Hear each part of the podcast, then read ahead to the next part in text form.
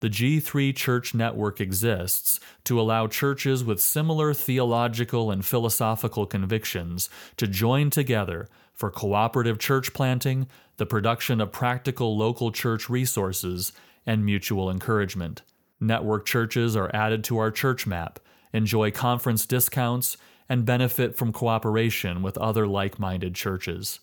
If you are a conservative Baptist church with Reformed soteriology and ecclesiology, we would love for you to join us in the G3 Church Network. Visit g3min.org/network to apply. Articles from G3 Ministries. The Centrality of the Gospel, written and recorded by Kevin Hay.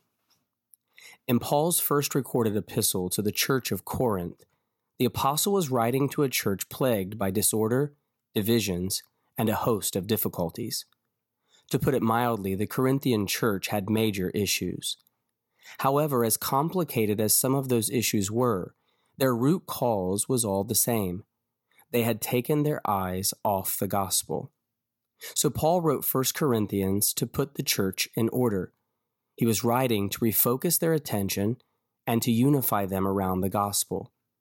But of course, to be unified in the gospel, you must begin by getting the gospel right. This is the fundamental premise of 1 Corinthians chapter 15, verses 1 and 2.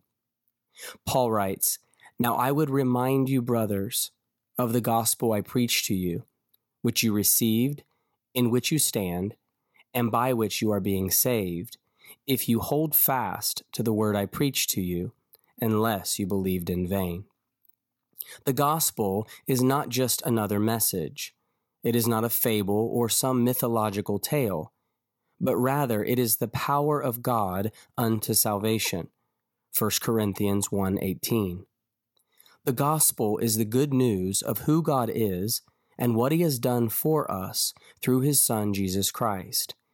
And therefore, it is this good news that all healthy churches are anchored to and empowered by. Healthy churches know the gospel. Paul begins by calling the church to remember the gospel. Now, I would remind you, brothers, of the gospel. So, what is the gospel?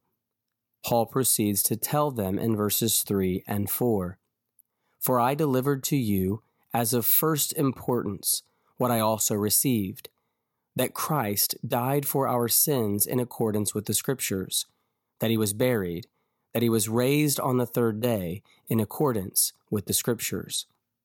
Therefore, at its most fundamental level, this is the gospel of Jesus Christ.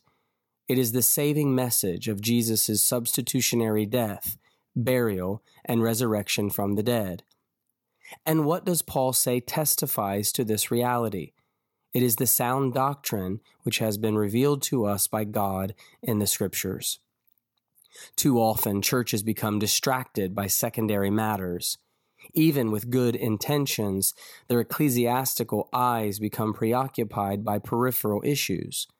However, Paul makes it clear that the primary focus of every healthy church must be the gospel. Healthy churches proclaim the gospel. The pattern Paul puts forth then is one that both the Corinthian church and every other church should follow. Just as Paul proclaimed this gospel to them, they should be a people who proclaim this message to others.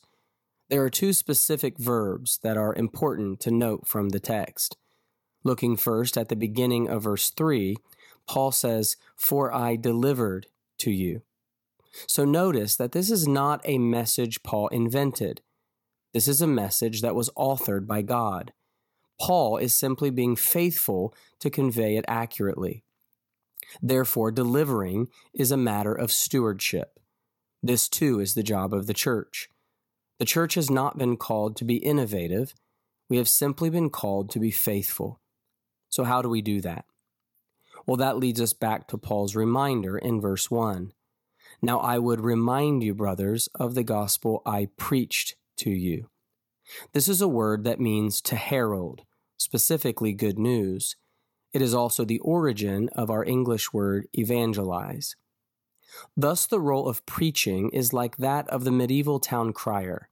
Before the days of newspapers or modern media, it was the job of the town crier to stand up among the citizens of the town square and proclaim the news given to him by the king. It was the town crier's job to deliver the news of victorious military battles, royal decrees, and the like. And yet, the church has been called to herald the greatest news ever known to man.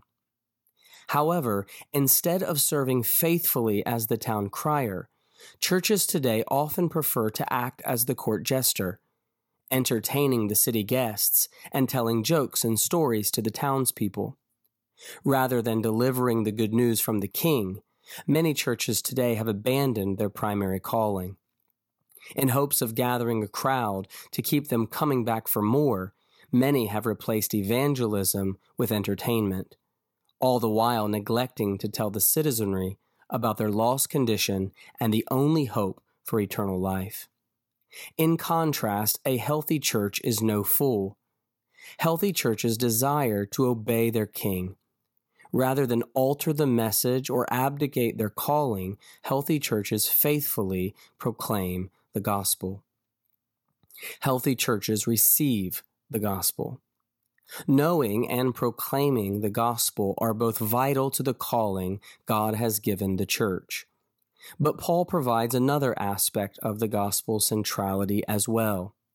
He goes on in verse 1 to say, Now I would remind you, brothers, of the gospel I preached to you, which you received. Several years ago, I was involved in an evangelistic ministry and was passing out gospel tracts one evening with some friends. I walked up to a man and reached out my hand to give him a gospel tract and said, Hi, sir. Did you get one of these? I'll never forget his response.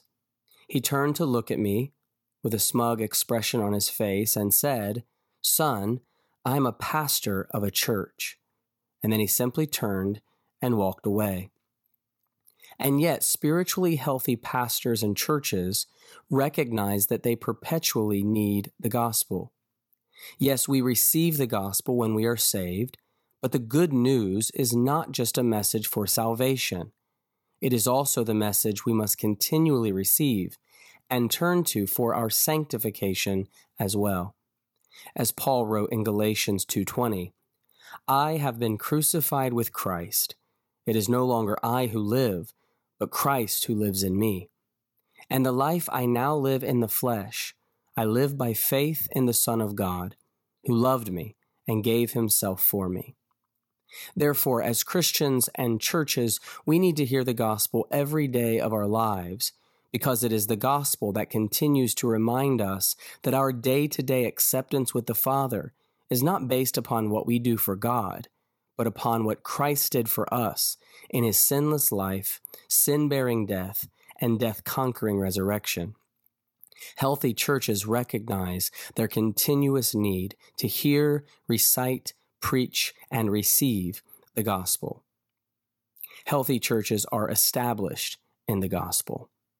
Considering the specific context of 1 Corinthians 15, Paul's goal is to help the church understand that the same resurrection power of Christ in the gospel is the power by which they are established and upon which they find their foundation as the body of Christ. Now I would remind you, brothers, of the gospel I preached to you, which you received, in which you stand. For both the individual believer and the church, the gospel is like an anchor for a ship in a stormy sea. The wind may attempt to rock the boat, and it may feel the effects of the storm. But the anchor will hold the ship steadfastly in place it is like the foundation upon which an entire house is built. The church may accomplish many great things in the world ministries of mercy, benevolence, outreach, etc. But they all must take place from, through, upon, and for the purpose of the gospel. This is the difference between biblical churches and social clubs. This is the difference between churches that spiritually thrive and those that barely survive. Churches that are thriving spiritually are doing so because the power of the gospel is pumping through their proverbial veins. There is no mistaking where they stand, why they exist, or what they believe. They don't waste time disagreeing on fundamental matters. They are already firmly established in the foundational doctrines of God's Word, and they are now actively carrying out the work of the ministry.